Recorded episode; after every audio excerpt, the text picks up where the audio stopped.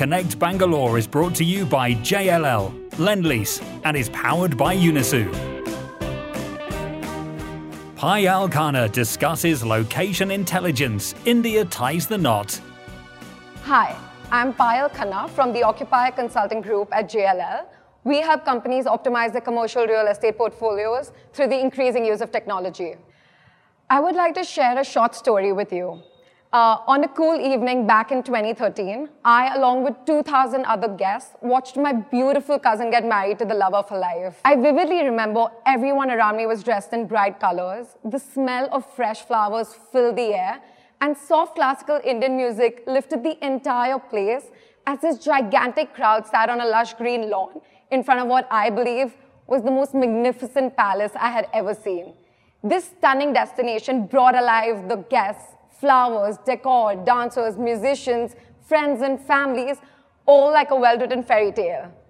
That was a memory from my very first destination wedding in the royal state of Rajasthan, and it still fills my heart. Over the years, Indian weddings have become nothing short of a spectacle you do not want to miss. As the world turns its eyes to this rapidly growing economic powerhouse, I wanted to use this chance to share how Indian weddings are like our metro cities. To the uninitiated, they probably seem like a sensory explosion, and in many ways they are. But all of the things that go into that sensory overload are what make them unique. Much like getting that perfect property location, there is so much that goes into getting that perfect wedding destination right. So let me take you through the process. Step one, India has the second largest population in the world, and it is only fair that Indian weddings do justice to that number. So imagine a guest list of about 1,000 to 1,500 people, some coming from 10 or even 10,000 kilometers away. Imagine the cumbersome process of collecting the names, cities, phone numbers, arrival dates, check-in timings, food preferences of over a thousand people. It is not easy. Now in real estate, when we go about the process of selecting that perfect location for our business, you often start with your largest data set your largest resource, your human resource, right? So I'm talking about employee names, addresses, the type of accommodation they live in, the type of employment they're doing at your business, and so on. Step two, now guests are important, but they cannot enjoy a three-day wedding celebration solely by themselves. So once you have your top options, uh, you have to layer them with additional data sets, right? Like who's going to do the decor? Where are the dancers and the musicians coming from? What's going to be the weather at the location? And of course, what's for food?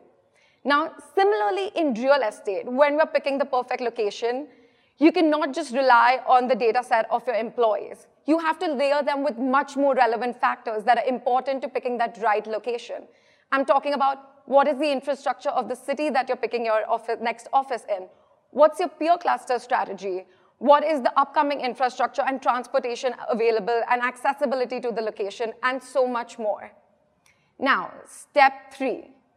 Finally, the destination for the wedding has been finalized. Over a couple of days of celebration, all the guests come together at this one perfect location to watch the bride and the groom walk around the holy fire seven times, reciting a vow with each round. In real estate, you use your learnings through the mapping and diagnosing of your multiple data layers and deliver a solution that is holistic, that helps you arrive at that optimal outcome. That optimal outcome, a location, a destination, is what then propels your business to achieve much larger business goals. In 2020, picking a location without location intelligence is like picking a groom without meeting his family. In India, that is not a great idea. While most of us use location intelligence in our business operations, I would like to take a few minutes to reiterate the terms around the technology.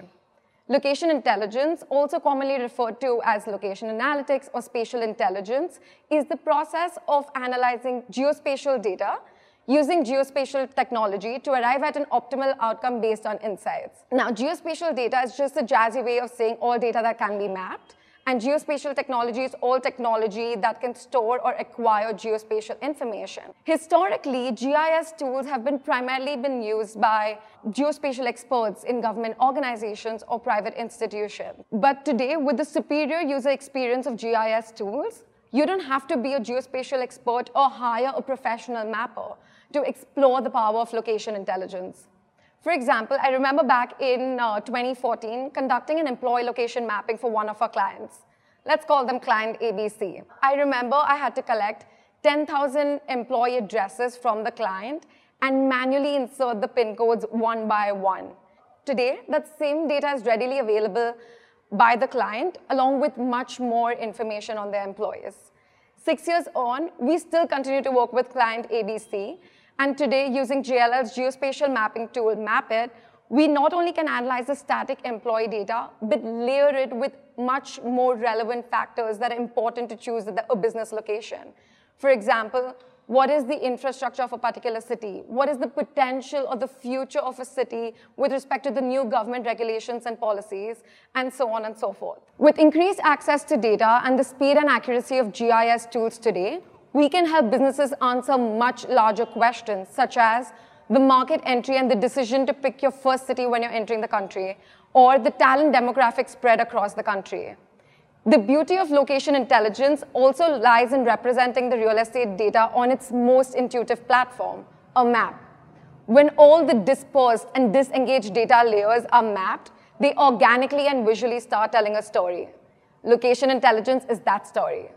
Now, back in the 2000s, just like you would pick a good city hotel to host your wedding, a business would pick a grade A building from a small list of options. That's it. Location selection was that simple back then. India's tryst with prop PropTech started in the 2000s.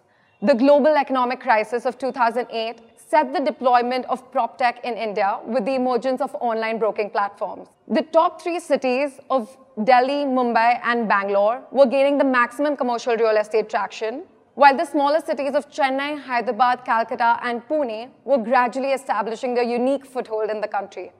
By 2017, the trends had changed.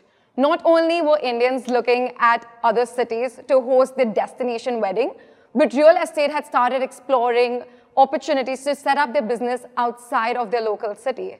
So if you were looking at great engineering talent, you would be looking at Bangalore. If you wanted to be in the financial capital of the country, you'd be looking at Mumbai. In 2017, the relationship between India and PropTech had moved to the second stage with the emergence of co-working spaces. Co-working spaces in the top seven cities in India had risen by 300%. The sector catering primarily to the millennial generation had to increasingly embrace technology to improve the user and the customer experience. Stage one of PropTech took real estate online, and stage two of PropTech took the people online. The true progress of PropTech across these stages was that by this time we had started mining gold. Data, a traditionally unstructured, opaque, and fragmented sector in the country was finally moving online one step at a time, feeding into the mammoth database. The last three years have seen an accelerated focus on PropTech in India. Most companies are aggressively adopting digital transformation, and this marks India's entry into the final leg of the long-term relationship with PropTech.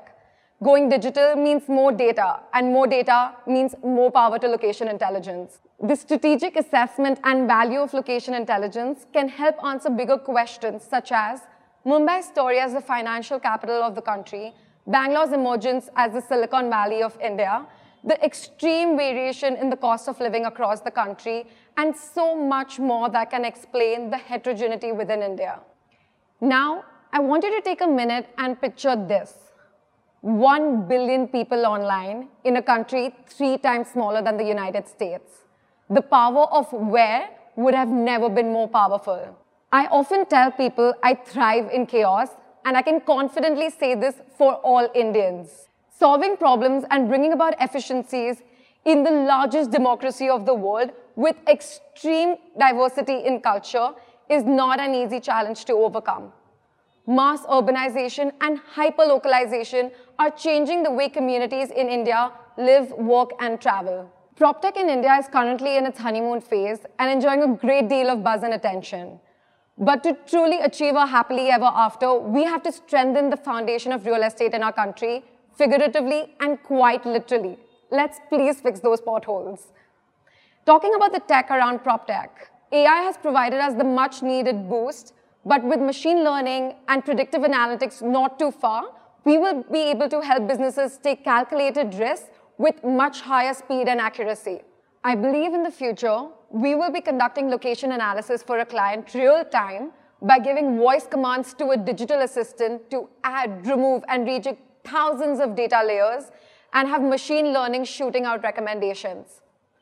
FinTech ruled the 2010s, but the roaring 20s will be all about the marriage of property and technology. So let's do it in grand Indian style.